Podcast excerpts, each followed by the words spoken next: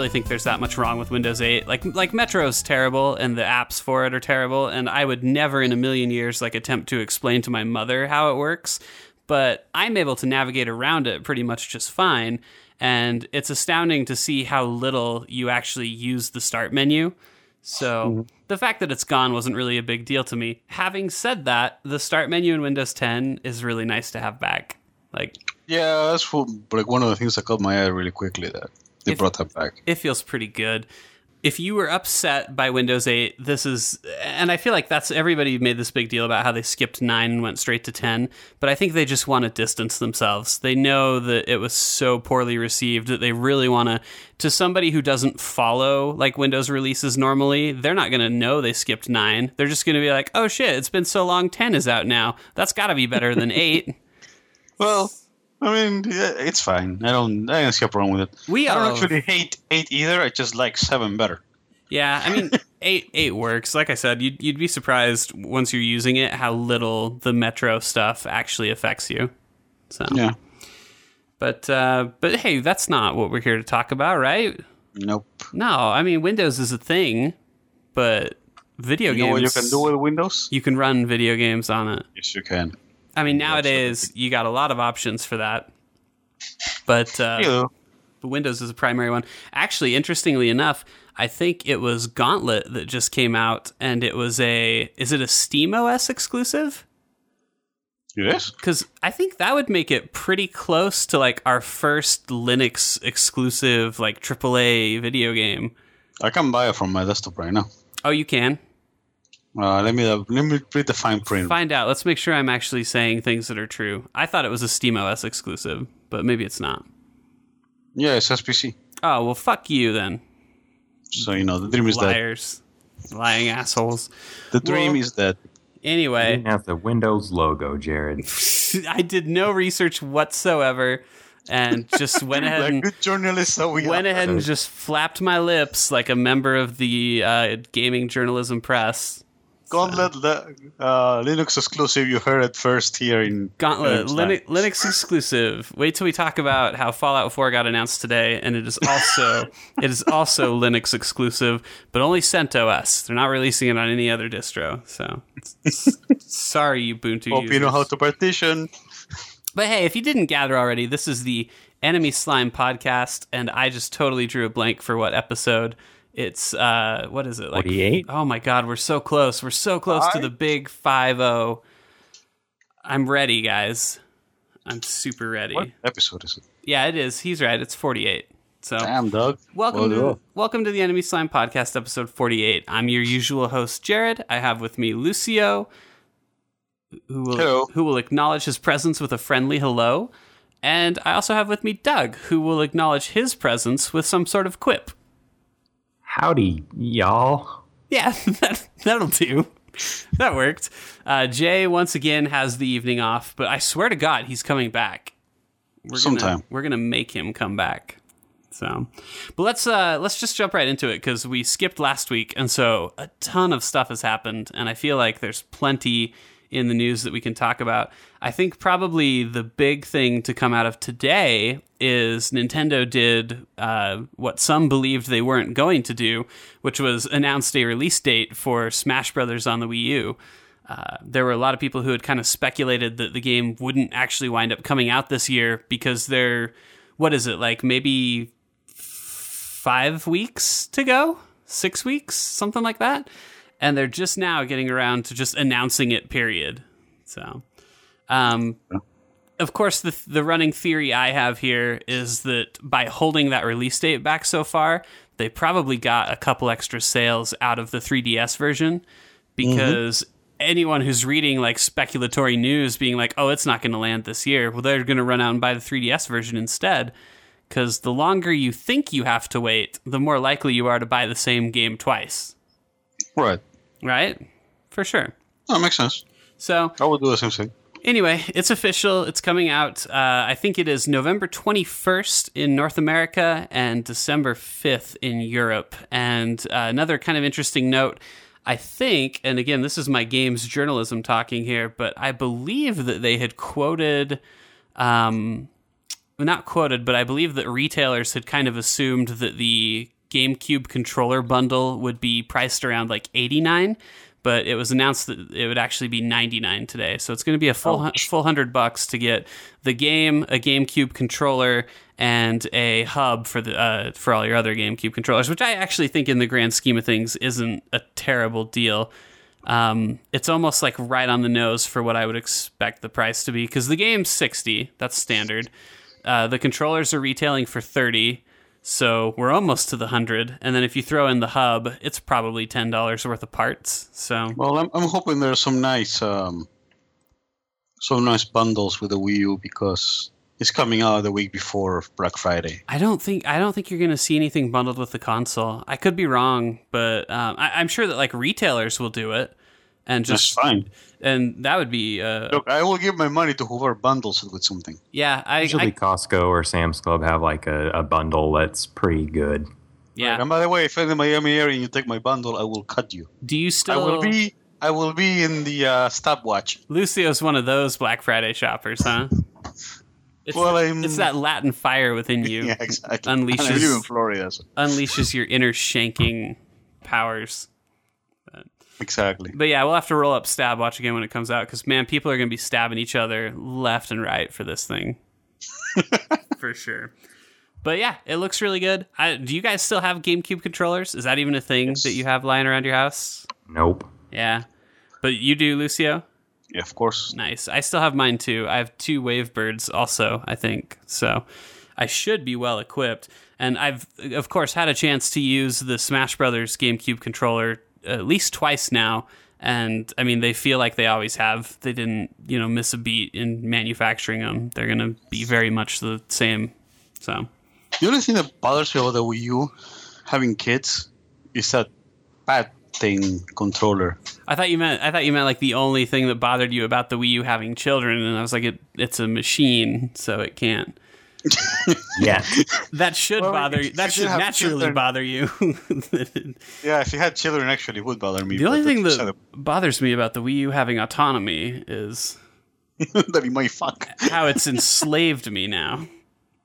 Um, but uh, But I'm sorry. no, So I mean, the, it, it the bothers me screen. because uh, yeah, see, no, you see what kids do to controllers, man. Ah, that's true. You know, uh, and that's an expensive one to replace. So if yeah, you get exactly. So it's not like going, you know. if you get like some grape jelly all up in those buttons, that's going to cost you.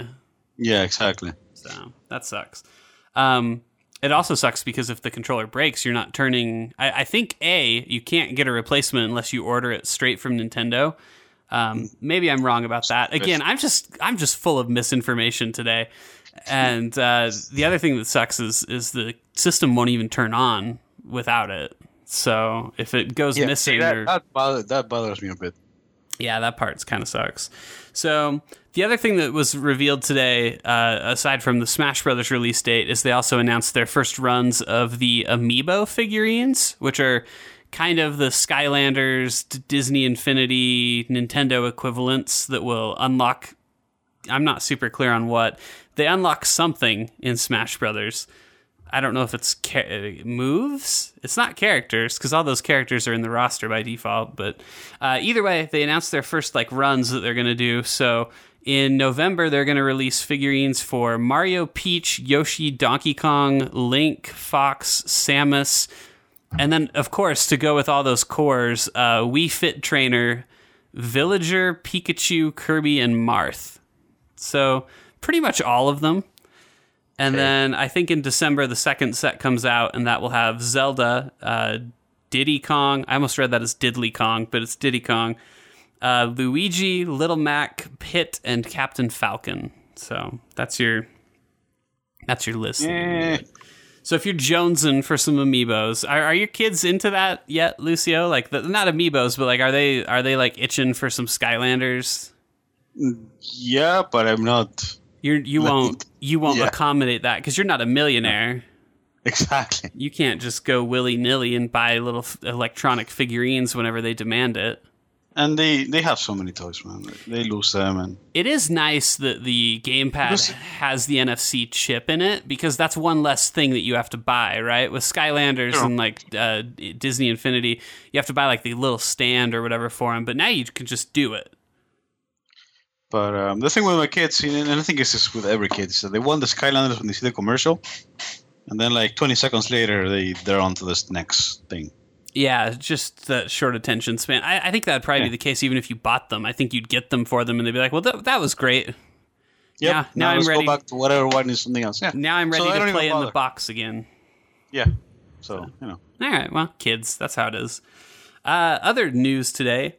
I don't know if you guys saw this one. It was it was pretty good. I thought uh, Kingdom Hearts three is still a thing. I didn't I didn't even know that much really. I mean, I'd always assumed that it was still a thing, but uh, there was an interview with the creator that was just talking about some of the development changes that they've made on the game. I don't know if you guys saw this, but the game is reportedly now being developed in Unreal Engine 4 What the fuck? which is obviously not the standard route for Square Enix, who usually have their own in house engines. Yeah, that's such a weird move. I'm assuming that the team probably needed the power of Unreal 4 to render like the most Japanese hairstyles that could be possible.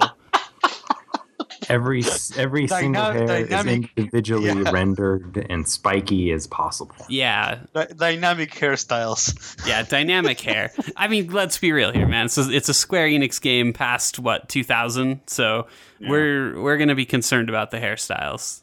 belts on belts. So, but yeah, Unreal 4. I didn't really see that one coming, but Is that the newest one, or is there an?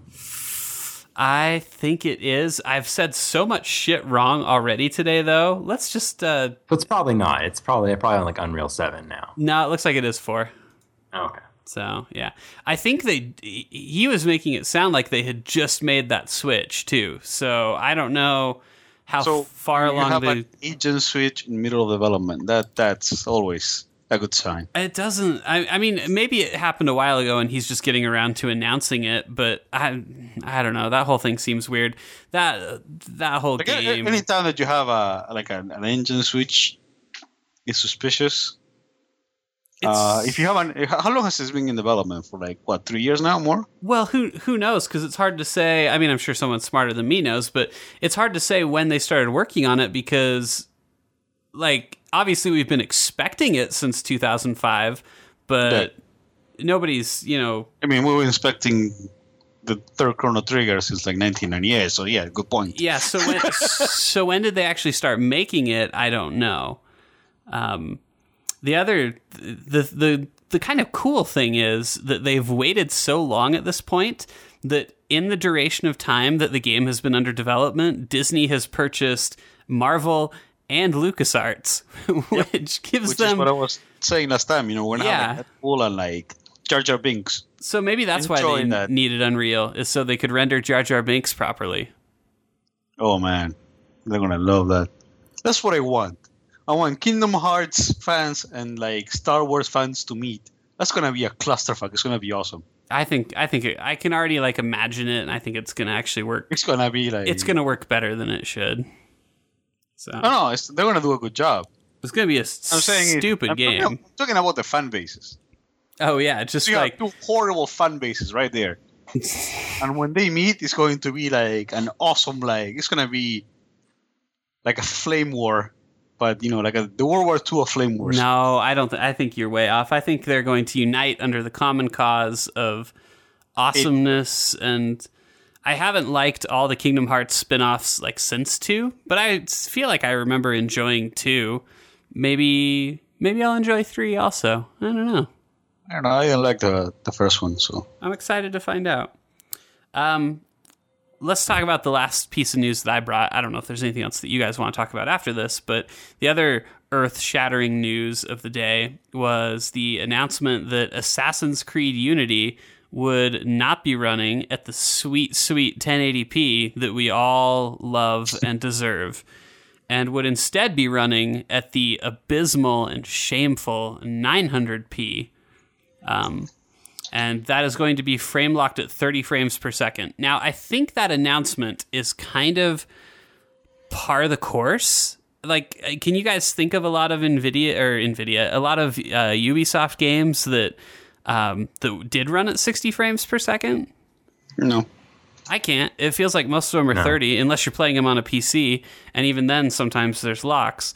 Uh, but so they kind of drew some controversy because in discussing this, uh, they first of all claim that the limitation lies with the CPU, not the GPU, because they're not having problems fitting a certain number of people on the screen. They're having a problem computing all those people's brains in in the game, which I think is really cool. I think a CPU limitation is really awesome. It's sad to me that we've apparently reached it without the consoles even being out for a year. But Yeah, that's very. I feel like, and we'll talk about this more throughout the podcast, but I feel like that's a leap that we don't make nearly as often. Like everything's graphics, right? Like, oh, we got to mm-hmm. have graphics, graphics, graphics, graphics. And I just think back to like the GoldenEye days when, you know, the AI would hide behind a wall or something, and that was amazing. Right. And you don't have those moments anymore. You know, like you had a you had grunts throwing grenades back at you in Halo, but other than that, there just wasn't really When that. is the last time that I can think of that I saw an AI and I was like, holy shit? Well, so we'll talk about that It has later. to have been like in like PS2 era, maybe. But but yeah, it's It's been a um, long time since I had an AI like surprise me. So it's weird that like limitations like that would get me excited, but that gets me excited to think that they've programmed this AI that that can't fit in the game. But of course, we can't look at it that way. And the other thing that the Ubisoft rep said about the game was that they had um, hard locked the resolution and the frame rate across all the platforms, and he said to avoid any debate. And nobody really quite knew how to take that, um, except to So maybe they debated. except to maybe mean that I mean the obvious implication is that there's one system that's weaker than all the others and rather than have it, you know, get stomped into the ground on these other platforms, they just locked it for everybody, right? I um, think that the implication here is that the PC can probably run it, but you don't want to. Well, I would say Now- that there's probably a second implication. So I don't know if you guys have seen any of the footage they've been releasing lately, but Nope. there's been some new Unity footage and it kind of looks like it's not running great. Like it's framey and so like it's locked at 30, but it's definitely going below that in a lot of the footage they've shown. And I guess it was announced that all that footage is from the Xbox One version, which out of the 3 is uh, the one the with weakest. it's the one with the worst GPU, CPU, and memory. So, but that's weird because when you make tech footage like this, you usually pull it off of your best case scenario, not your worst case scenario, right? I'm kind of weirded out about this because, first of all, uh, it's strange to me that Ubisoft is admitting this because I remember the uh, Watch Dogs fiasco with, you know, pretty much hiding all of the cool graphics so that you need to get a mod to unlock them. hmm So I don't necessarily trust them on the thing with the AI, which would be actually cool if it was true, but I don't trust them. And the other thing is, like I just said, it's like, why are you showing the worst possible scenario? Maybe they Because don't the want o- the other option is that- Again. The the other option is that they're actually showing you the PC version, and even that doesn't run very well. I mean, I I think they're probably being honest about what they're demoing it on. Um, but I guess you, considering how like glitchy Assassin's Creed 3 and Assassin's Creed 4 were when they came out, I don't know, man. Yeah, that's a good question, and I think it's just part of the growing pains of this game going annual. Because Black Flag also released at 900p, and then later on they patched in 1080p, and Right. they, they've been acting like they're not going to do something similar here, and it's tough to say whether or not that's true. Um, anyway, after everybody, so everybody got up in arms because the, the guy's like, "Well, we're locking it across all the platforms to avoid debate," and so they're like, "Well." The obvious implication here is my PlayStation 4 is powerful enough to run it higher, but you're not letting it uh, because of the Xbox, which is which is holding us down. So everybody lost their mind about that. And Ubisoft came back with a statement. Tell me if you guys feel like this statement answers answers that accusation. Okay. Uh, they said Assassin's Creed Unity has been engineered from the ground up for next generation consoles. Over the past four years, we have created Assassin's Creed Unity to attain the tremendous level of quality we have now achieved on Xbox One, PlayStation 4, and PC. It's a process of building up toward our goals, not scaling down, and we're proud to say that we have reached those goals on all SKUs. At no point did we decide to reduce the ambitions of either SKU, both benefited from the full dedication of all our available optimization resources to help them reach the level of quality we have today with the core Assassin's Creed Unity experience. I guess they do say it right there. At no point did we decide to reduce the ambitions of either SKU. Um, Uh, it's a very PR answer. eh, yeah, there's there's some language there that feels like it might be tricky, right? yeah. But Well, they probably just well, they just said, well, let's just make it run on the Xbox fine, and then we don't have to spend any more work trying to make it run better on the PS4. I, I mean, to be real, like that's your baseline, right? Make it work on the shittiest one, and then once it does, I, I mean, obviously We don't gotta think, we'll optimization cash check. optimization's different on every platform, but if it's a little hitchy on the Xbox, you're not going to be super worried about it being the same on the PlayStation. I also wonder, and this is wild conspiracy theory kind of stuff here. I also wonder if there are stipulations that it can't run dramatically better on other platforms. You know, like if if uh I, I don't think that this is something that could actually happen, but if Microsoft is like, you know, hey, it has to be comparable to the other platform, and if it's not, we're not going to give you this special check.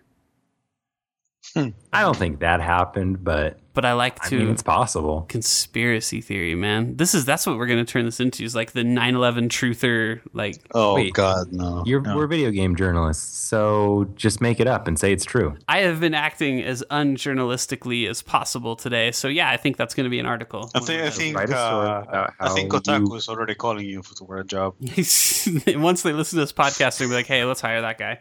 You have an unnamed source from Microsoft that says that they gave them a half a million dollar check to make sure that the PS4 version is shitty. Normally, I would have edited that name out of the podcast, but do we even care anymore? Let's just No, let's just call know we a, let's just call a spade a spade. Like We're, we're said worse shit about them on podcast before. that's true, but we always called them Dodaku.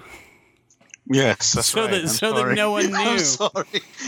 now the cat is out of the bag. Now they Damn. know. Nobody could have figured that out. I think now. Oh, here's to here's to hoping that nobody realized.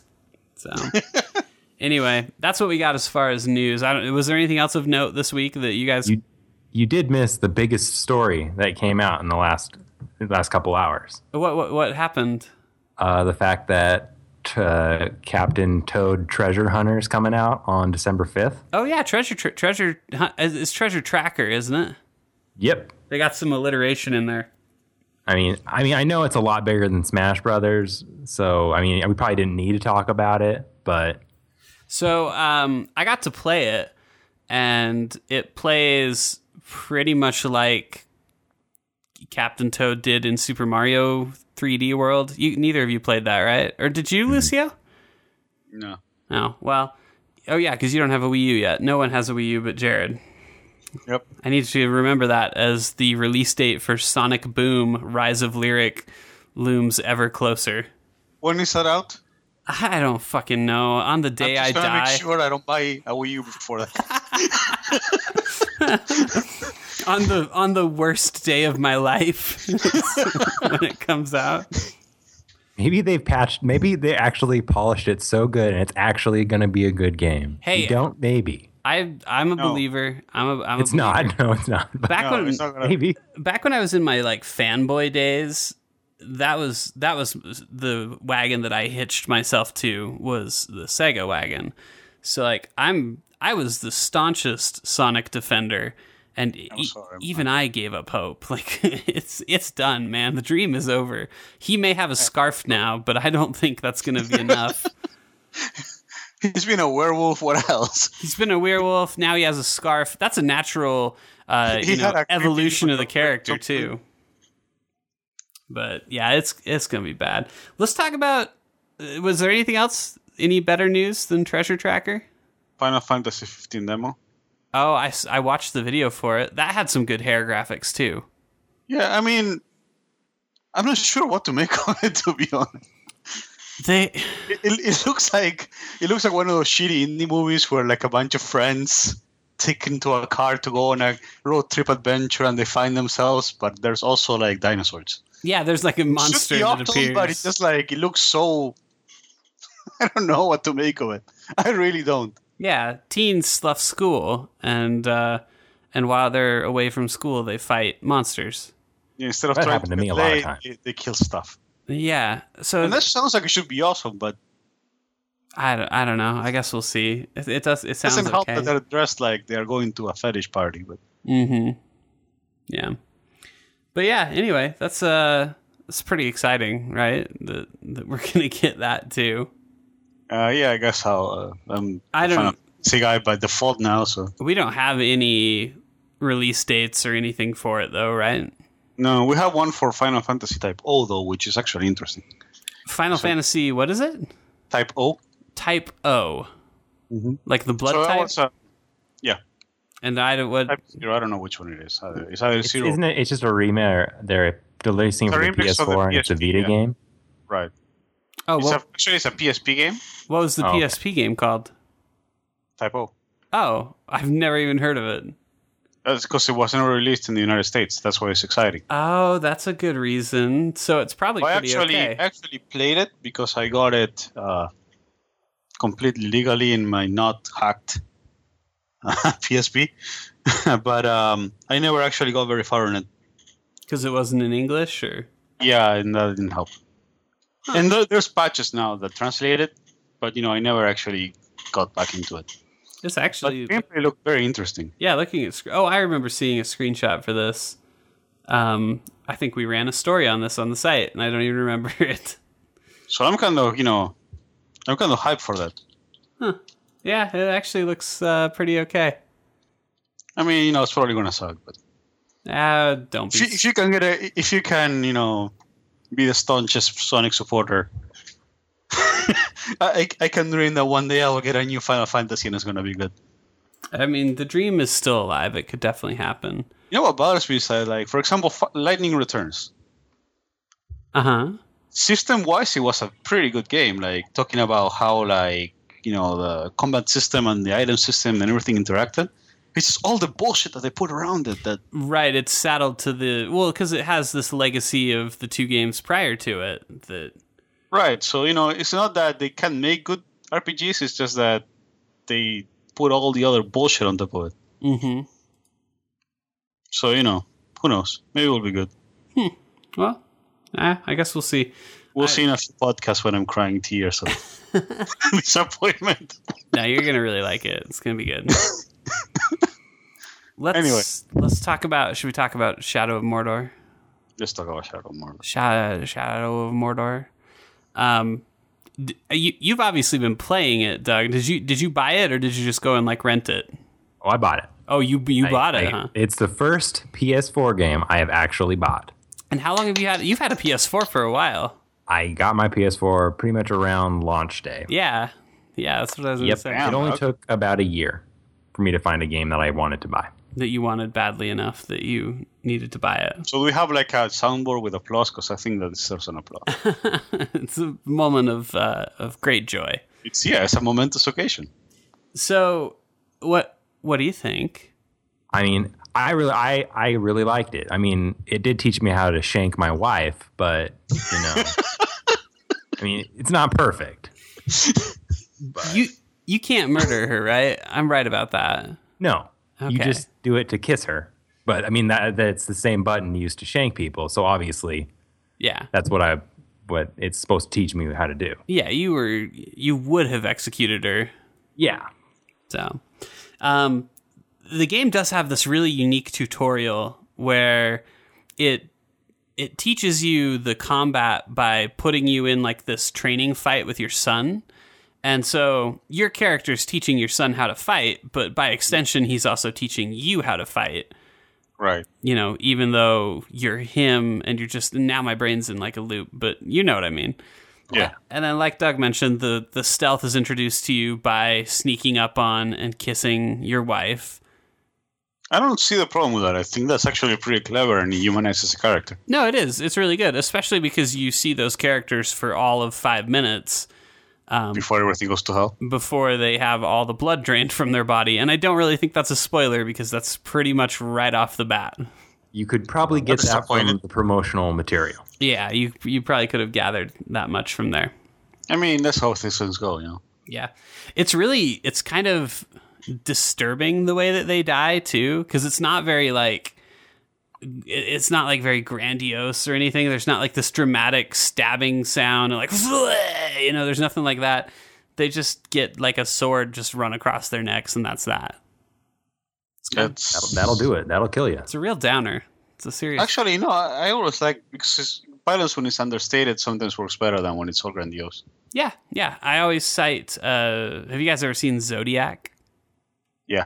There's this scene where the Zodiac killer comes out and he stabs this couple that's having a picnic, Mhm. and it's this really like horrific scene because there's no like movie stabbing sounds. It's just like real stabbing sounds, Yeah, it's like, and it's and it's pretty fast too. it's, It's, not like yeah. He's not like he's not, not like, dramatic and drawn out like it usually is. Yeah, it's it's not drawn out or anything. He just comes out and he's like, yeah, yeah, yeah, and then that's it. And Yeah. it's kind of that same thing where like it's horrifying because it feels way more real and way less movieized or whatever. So this is kind of the same way, but that's so not what Shadow of Mordor is about. That's a very small piece, and I would say that the I'm story. just saying that, that that kind of um, that kind of thing can always work. Oh, yeah. like sometimes work better than you know doing a dramatic long scene. they do a really good job with it for the very very brief amount of time that they have to do it so i was pretty impressed but of course the game is not all kisses and draining blood from people's throats although there's Why, why am I here then? You also get to drain blood from orcs. Yep, a lot of them. so I've talked before about the Nemesis system in the game, and I guess what I want to like convey about Shadow of Mordor is I, I- don't know if if uh, Doug's gonna love it the same way that I do. But I was kind of talking about it with Assassin's Creed. It gets me really excited because it feels like they've done something that has never been done before. At least, if it has, it certainly hasn't been done in, in this iteration. of course, It definitely it feels very fresh. yeah. And not only that, but it feels like a jump forward in AI, even though even though nobody's really all that smart in the game per se. I, I almost think it's more of a trick than anything else. It's probably Yeah. not like super technically, uh, you know, amazing. But the way that they've pieced this world together, uh, so to describe the system again, the Nemesis system introduces you to this basically board of blacked out characters.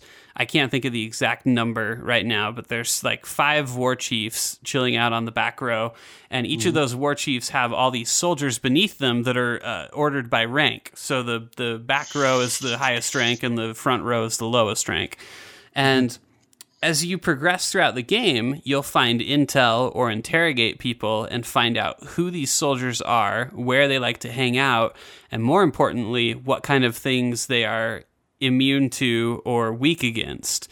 And I'm not sure how randomly generated they are. They feel like they're pretty randomly generated, but obviously there's some intelligence to make sure that you don't get a guy who's immune against everything or, you know, can't be hurt in in a very, you know, unreasonable way.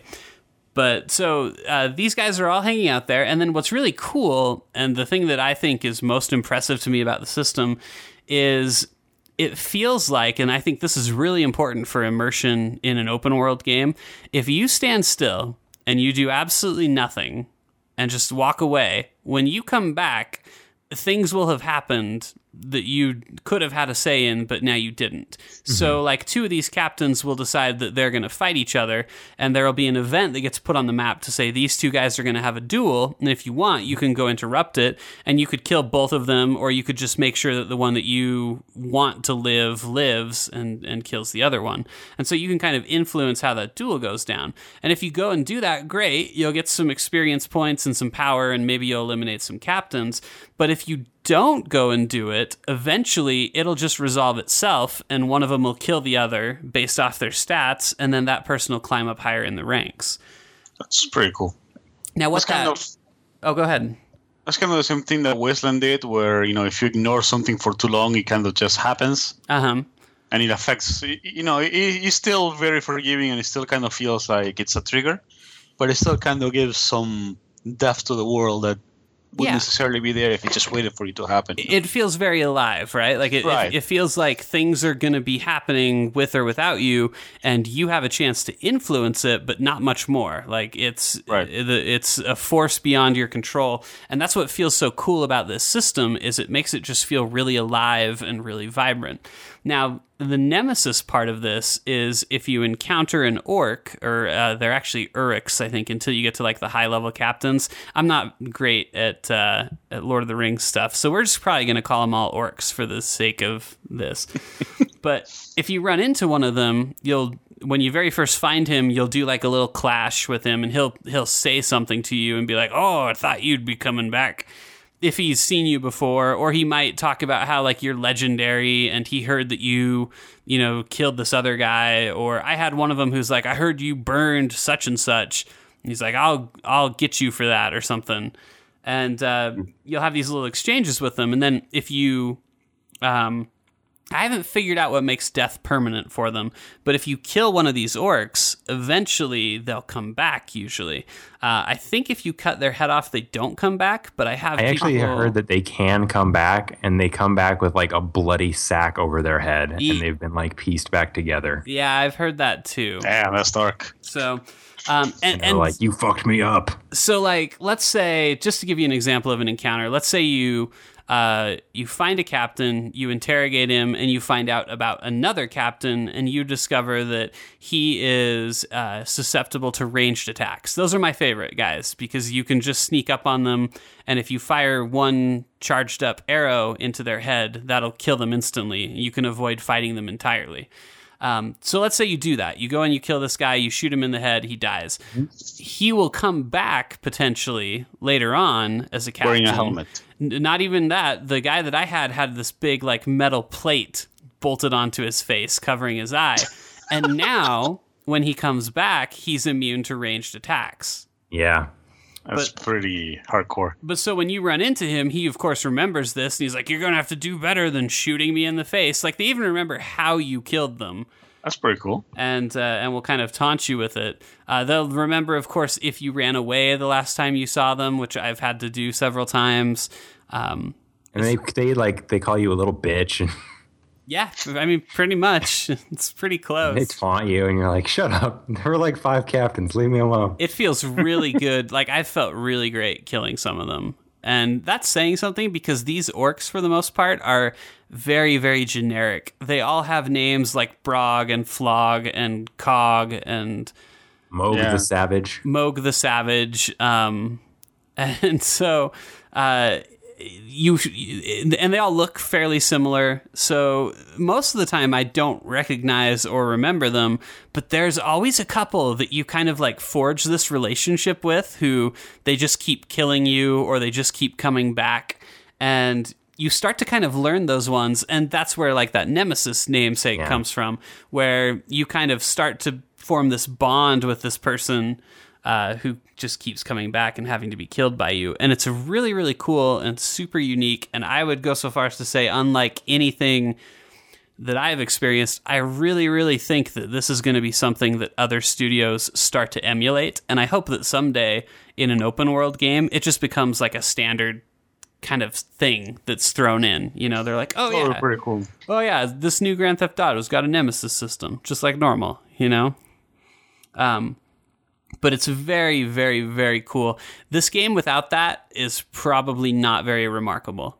It would be really mediocre, honestly, without without. But with the Nemesis system, everything just works so well together. Yeah, and I'll tell you what it does. It a it does it makes it really, really fun to just kind of put put around in the world and not really do anything and not clear the story missions but just just wandering around and getting collectibles and stuff like that is kind of augmented by this system because you're always running into captains and you know finding intel and finding research on them and so it kind of keeps things really dynamic and fresh and i could see it being a lot easier to run around and do collectibles because it always feels like the game is throwing new stuff at you even when you're not progressing in the story mode um, Yeah, I killed a bunch of captains before I'd even finished like a uh, a handful of missions. Oh, yeah. I was having a blast. Yeah, it was great. Have you unlocked the second map yet? I'm right there. Okay, because I did that. I did a little more story missions than I would have liked, and now I'm going back and doing all the collectibles. But um, yeah, I was like super satisfied with this game, and I was. I didn't really think about it when I played it at PAX. I the levels had looked very different than they did where I was, but I had just kind of forgotten about it, and I was like, huh, I guess this is what the game looks like. And I was like, it's a little bummer that it all looks kind of the same, but I was still very happy and more than satisfied. And like the world I was presented with at first, I would have been just fine continuing to wander around that one. Um, then it changes. But then the game throws an entire like second half at you that's completely different. Well, and I don't, I don't think you've gotten since did you just barely unlock it, or have you gotten further in the story? I just I just got like a tiny bit, maybe that first mission. Because I know that once you get the second area, you can actually start to I get brand and turn war chiefs over to your side, mm-hmm. and then it opens up an even more like when there's duels and it's one of your branded chiefs versus another one. You obviously would want to go help your chief out, and then he would get uh, more more powerful, and so then you can have like your entire army of of orcs behind your back when you're going up against the war chiefs. Yeah. And so I haven't even I haven't even touched that part yet. Yeah, I just barely got to the part where you get the branding skill and I haven't I haven't done anything. I actually think uh, I know that the mission I'm going to do is going to give me that skill, but I've I've been having so much trouble with uh, the monsters in the game that I think I might yeah. I might go do the hunter missions first so I can unlock like a lot of the monster taming skills. Super Monsters super can be cool. a bitch. Yeah, the uh, Caragors are kind of rough sometimes. Although I was able, like, th- I somehow managed to stumble across like four of them in one area. Mm-hmm. Yeah, and they were all in like at the bottom of this tower, so I was able to hop on them all. And so I just had four of them follow me around and just fuck shit up. I mean, that's pretty awesome. Like, I, I'm happy when I have just one of them. I think the most I've ever tamed at once was two, and I was pretty stoked about that too. What we're experiencing right now is kind of what I find so enchanting about this system is I feel like what it does is it generates stories, right? Like Doug's going to have these stories about this time that he killed a chief or whatever and he did it this special way and he did this thing and I'm going to have a completely different set because he and I's experiences are, you know, wildly different and uh, I, I like I said, I, I think that's really something special, something that is super super unique. So like, I was doing a, I want to say it was a sword challenge. Oh, he dropped off, but that's okay. I'll keep talking. I was doing like this sword challenge or whatever, mm-hmm. and when I was doing it, I was just sneaking through this this stronghold. And the thing about these enemies is that they can pop in at any time and hmm. and mess with you. So you can be doing a, a main story mission, and these captains can still show up and totally interrupt that mission. And fucked up. and some of them are so powerful that they're going to really cause like dramatic trouble. But so I'm sneaking through this stronghold and I'm stealth killing guys, and I walk up behind one dude who I didn't look at for long enough, and I go to stealth kill him. And he turns around and he like grabs the knife from my hand and like pushes me back, and I'm like, "Oh shit!" Because it was a captain and he was immune to he was immune to stealth kills, and so I inadvertently started like this gigantic fight in the in the middle of the stronghold. So it's stuff like that where like That's pretty awesome. like that experience. Like, is, what, what are you doing here? yeah, exactly. And so like that experience is super unique to me, and uh, someone else is going to have something completely different that was crazy that happened to them. Yeah, hmm. like I think I had one where like he'd been immune. He was immune to combat finishers. He was immune to range. He could like barely be hurt by stealth attacks, and he hated fire. So whenever he turned on fire, he just became super powerful. And like all the conventional ways to take to kill him just weren't going to work. So I ended up just poisoning his grog until his health lowered to the point where I could just finish him off. Oh yeah, so you can poison shit. Pretty cool. So So, I had to like draw draw his dudes away from the the grog pit and then sneakily just poison him. so when you kill somebody, right? They they are immune afterwards to whatever it is that you kill them with, right? So It is it can be. I don't think it always happens. Yeah, not necessarily, but like if it makes sense from a, I, I feel like the reason like that guy became no longer immune to or no longer affected by uh, ranged attacks was specifically because they had given him the plate and felt like they needed to explain it. Because my question is, is going to be um, so let's say that you kill somebody a bunch of times. Is it possible to get some guy that's so powerful that you can't kill him? I not so powerful that you couldn't kill him. You could definitely get somebody who is going to cause problems. So to give you an example, um, I ran into a guy who carried a big shield, and so I can't attack him from the front. And he was immune to ranged and he uh, also wouldn't allow you to jump over him. So if you tried to jump over him, he'd knock you down. So Okay. there was basically no way to kill him except for via a stealth kill. And it took me like three or four times because every time I would run into him, I'd be in the middle of something else, and he'd show up and be like, "All right, I'm here to mess you up," and so it yeah, so it caused like this big disruption that I had to deal with, and uh, you know, eventually I was able to get past it by just he ran into me, and I was like, "Fuck this guy," and so I ran away from him, hid, and then came back and stealth killed him. But but yeah, you can. I would I would not say that you can ever get into like an impossible situation, but you can get into some very difficult ones where, where you're going to have a lot of trouble doing it. All right, so what were we talking about? I don't remember. Shadow of Mordor. Yes. It's good. It's a good game. Here's my follow up that I want to just ask about. Um, I would say that this game performed beyond expectations. I think that a lot of people didn't know about it before it came out. Um, Yeah, I had Or- no idea until you mentioned it. I just didn't believe it could do what they said it could do, and it does. And I think that's really special. Now, my question is what would you guys say is the biggest disappointment of the year so far? I mean, besides Watch Dogs? So, I mean, obviously, that's one choice. Destiny would, of course, be another. Mm-hmm. Um, maybe like Thief, Castlevania, Lords of Shadow 2. I wasn't looking forward to Thief, but I was disappointed when I played it. So I guess that's fair. I didn't buy many games, so my disappointment level has not been very high. But I mean, I am disappointed that Destiny isn't good. I don't. What's worse, Destiny or Watch Dogs? See, I didn't. I was. I kind of fell off the Watch Dogs after they delayed it, like for the third time. I kind of lost all, like all my excitement for it had been drained away, so I wasn't too bummed out about it. So Murder was pretty bad too. That was one I was hoping was good, but I don't think that there was any clear indication that it would be good. You It was I mean? an interesting premise that just didn't deliver. So, Yeah. yeah.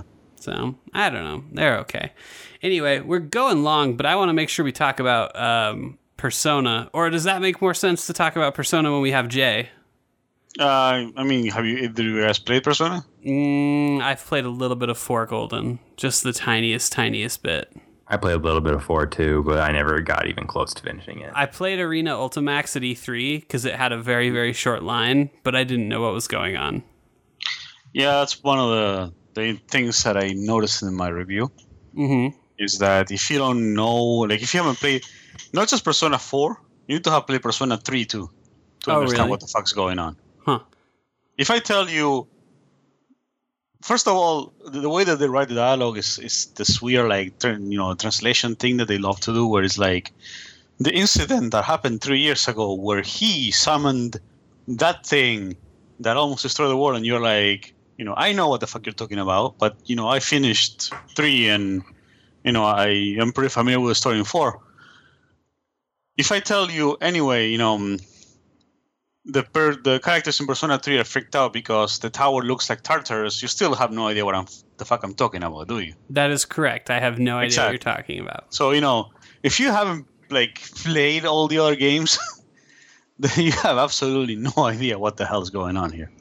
Maybe we should save it then for when you guys can nerd out on it. Yeah, And I, I yeah, I promised think it would be a good idea. I promised that we would save Smash Brothers too because um, I've been playing it, but Jay has been probably been playing it more. He's probably had a little bit more time with it than me. Um, it's really good.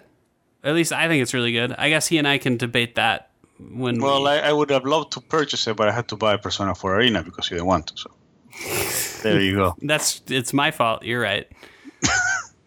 So yeah, Yeah, it's it's pretty good. You're missing out a lot. thanks, Jared. It's incredible.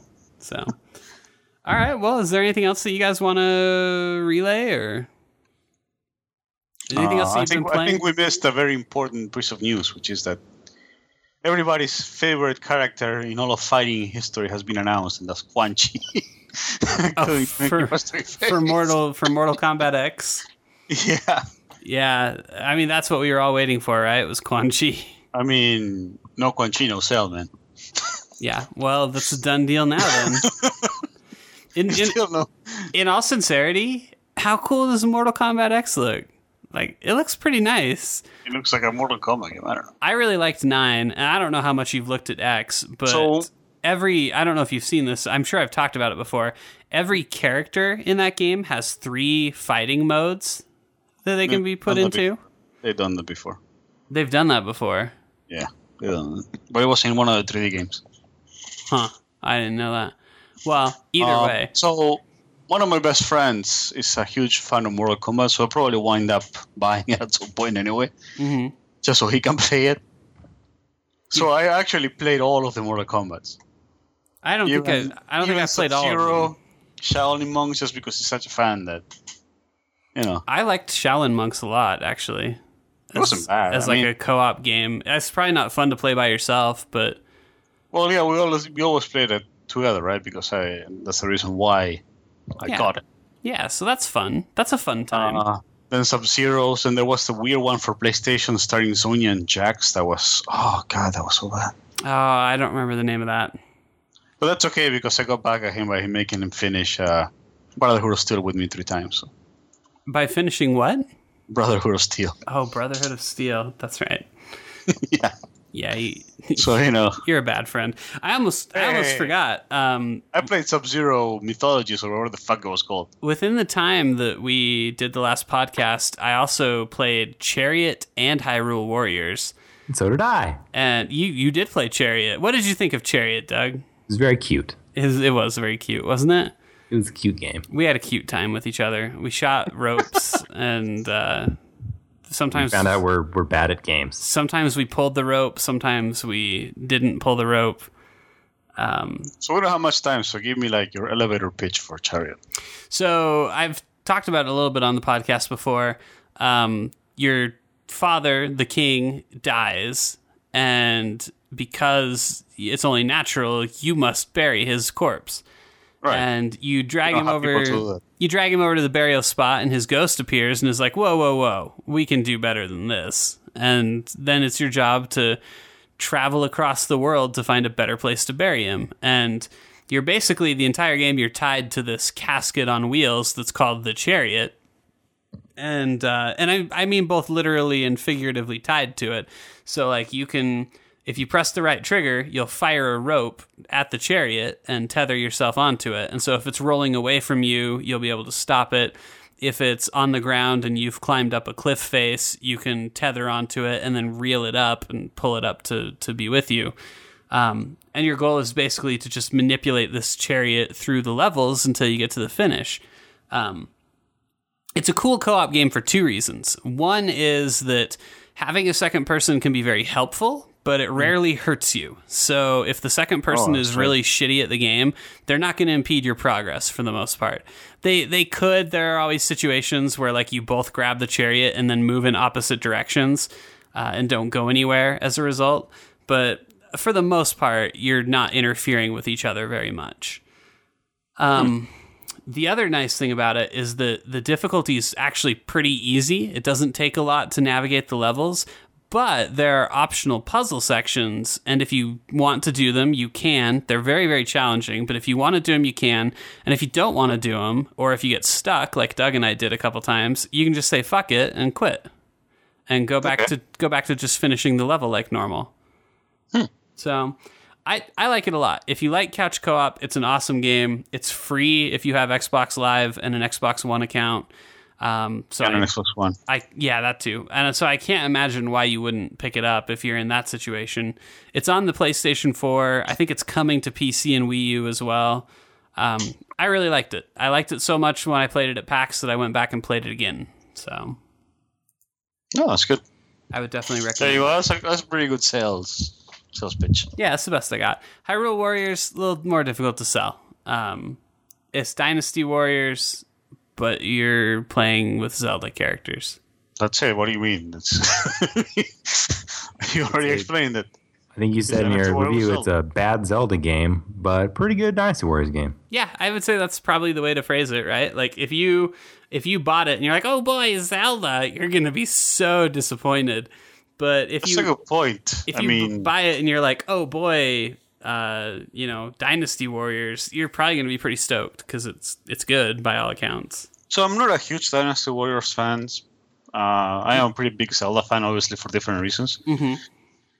How is the fan service to keep me entertained? It's Like, pr- it's pretty good. So It has two really big reasons why it's a good for fan service. oh god, well we could. I, mean, I wasn't really talking about that kind of fan service, though. So it's interesting. there. it's interesting, and I, I just wrote like a one line in the review about this, but I'm so sure that somewhere in like their contracts and deals with Team Ninja, I'm so sure that somewhere along the way, Nintendo stipulated like you can't give Zelda triple D breasts. Like you just can't do it.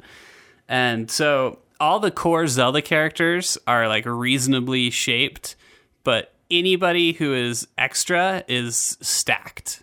It's they had a boob clause in the contract. or or anybody who's not a main character. So like the Great Fairies, I mean they've always been stacked, but now they're extra stacked. So They're retain, they are HD too, so. Yeah. yeah, so there's plenty to plenty to see uh, there. I wasn't talking about that kind of fan service, but okay. Uh, there's there's a lot of other good fan service too. Um, I, I'm trying to decide if this is too spoilery. I don't think it is. I mean, go ahead. It's if you Dynasty Warriors game. if you look at the the promotional material for the game, you already know that it has characters like Midna and Right. uh, Fi, uh, who I learned her name is Fi, not Fee, from Really? uh, Skyward Sword. Yeah, they say her name in the game and they say Fi. So That's stupid. um, anyway, those characters are in it. So obviously you figured out that it's crossing like dimensions in some way. And so the storyline is basically that there's this witch who uh, opens up these dimensions, and one goes to the Skyward Sword world, one goes to Twilight Princess. Shit, where's the other one go? Ocarina? I think it is Ocarina because you do uh, Gerudo Valley, if I remember right. That could be Ocarina or Twilight Princess. It, it is Ocarina because Ruto, Princess Ruto, is the character Yeah. that you find there. So, Okay, Ocarina. um, so anyway, you go to all those places, and so that gives them a chance to, you know, pull characters from each of those locations and do a bunch of like cute little winks and nods. I don't remember what the exact scenario was, but there's a part where uh, I think like Impa gives Zelda something, and she says something like, "It's dangerous to go alone. Take this." You know that that kind of stuff. that kind So- of thing. Yeah, so I mean they they definitely know that they're making a Zelda game and you're you're going to get a couple winks and nods if you're, you know, up to speed on the series. But So, how is that weird mode where you were kind of playing Zelda 1 but not? um it's better than you'd think. It's mostly just a little skeleton structure to it, it could have been achieved in exactly the same way if they just had a list of challenges like they were just like now do this level but you can only be this character and now do this level but you have to beat it in 15 minutes so it's just a lot of those but it's wrapped in like this adventure mode where you unlock Right. parts of the map and each part of the map has a different battle that you do. And those battles have constraints like you can only use these people or you can only do this. And um, and then as you clear that out that's how you unlock there's uh, four extra characters uh, that you unlock that way. Um, and th- those can't be uh, achieved anywhere else. So you have to play adventure mode to get those characters. Is that a good thing or not? It's good. It adds some replayability. Um, you'll figure out who they are by the time you finish story mode, and you'll probably be like, "Why didn't I unlock those guys in story mode?" Um, there's also there's- Ganondorf is one of them, huh? no Gan- well, No, really? How, how much do you want me to ruin this game for you? I mean, I'm not playing for the story. Okay, i let's just spoil it. We'll just say there's some. So if you're listening now and you're really worried about having the abysmal story of Hyrule Warriors spoiled for mean, you, yeah, you, you don't play this kind of it's pretty sad too. So, um, around the halfway point, uh, Ganondorf is summoned, and you kill him and banish him with very little fanfare. Because in true Zelda fashion, it's another villain who's kind of the antagonist. So, like in Skyward Sword, there was Ghirahim, who is always in the way, and then he gives way to Ganondorf or Ganon, or, or in that it's demise. But um, and then in in uh, Twilight Princess, it's Zant. Right, who you're dealing with for the whole first half of the game, and then it turns out that he was working for Ganondorf as well. So it's the same thing here, where this witch Cia is uh, free trying to free Ganondorf, and she does, and you banish him, and for all intents and purposes, you would assume that's the end of the game.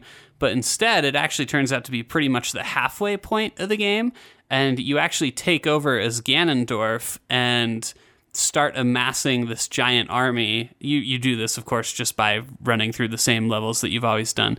The levels start repeating themselves, and so do the bosses, Uh, so that you can yeah. basically play the levels again as Ganondorf. Um, it works better than it sounds, and he's kind of a fun character to play. You you play him and only him for so long that it feels kind of weird when you go back to like Link and the other characters, but um, everyone in the game feels really unique and all their weapons feel unique too. So not only is there like 13 characters but each of them have two or three weapons that all feel different. So i mean it's really nice. There's a lot to experience. So it's a pretty good Dynasty Warrior game, like Doc said. if you have a wii u and it's like the only thing you have this is pretty much a pretty solid buy. Like but i just want to play shadow of mordor. I don't it's not enough to hold my interest that far Well, yeah. I mean, Mordor doesn't have enough assets, though. Just doesn't have enough fan service. that's true not enough. Not enough fan service. There's not a lot of giant tatas in Shadow of Mordor, and if if they are, they mean- belong to orcs. Yeah, I was gonna say, aren't there like any lady orcs that are like stacked? So I don't even know if there are lady orcs in the Lord of the Rings. I don't know. I don't know a lot of. I mean, I probably should know more because I read the trilogy and all that shit, but I don't remember a lot of the lore for the Lord of the Rings. So I don't remember if there's female orcs. I remember they were made from elves. There are orc women. Tolkien has said there are orc women. I guess we just don't see them. Maybe it's like the dwarves where they look the same. Yeah. so more of the story, Hyrule Warriors. Like I said, if you just have a Wii U, buy it. If you have eh, something else, then so be it. So why isn't there like a stacked up orc woman? We're gonna write an article about that. That's a good question. That's Look for that. that article. There's so much to look Orcish to. misogyny. So next week we're going to talk about Persona. Um, we're going to talk about Smash Brothers a little bit more, and there should be plenty to talk about there because there's a lot going on in that game. Um, if we're lucky, we'll have a very special guest as well to talk with us, um, and if not, then you'll wonder who it for you know forever who that guest was. But hopefully the stars will align. We'll get everything sorted out and kind of go from there. Um, do you guys have anything else that you want to talk about, or? Um, I think no, we got it. Yeah. Yeah, I think that's pretty much it. God, if we had talked about everything that I wanted to talk about, this would have been like a two hour podcast. So, yeah, we got to save something for next week. If you haven't already noticed, the floodgates have opened. Like, there's just games, games, games, games, man. games. There's Dragon Age, there's Far Cry 4, uh, Alien Isolation came out today. Of course, Sonic Boom, everyone's favorite. Game Um, of the year, Sonic Boom. Game of the Year, Sonic Boom. I mean, there's just so much shit coming out. Civilization, Beyond Earth. Um, Oh God, yeah. I mean, I, I I can't even begin to describe how hectic this is going to get. But for right now, things are this calm before the storm. So, uh, if you're not already, go check out our website, enemyslime.com. Follow us on Twitter and Facebook. We're at The Enemy Slime on both those services. If you want to shoot us an email and let us know how bad we are at games journalism, just send an email to contact at enemyslime.com. Maybe we'll read it on the air, maybe we won't. Who knows? And uh, I think that's it, right?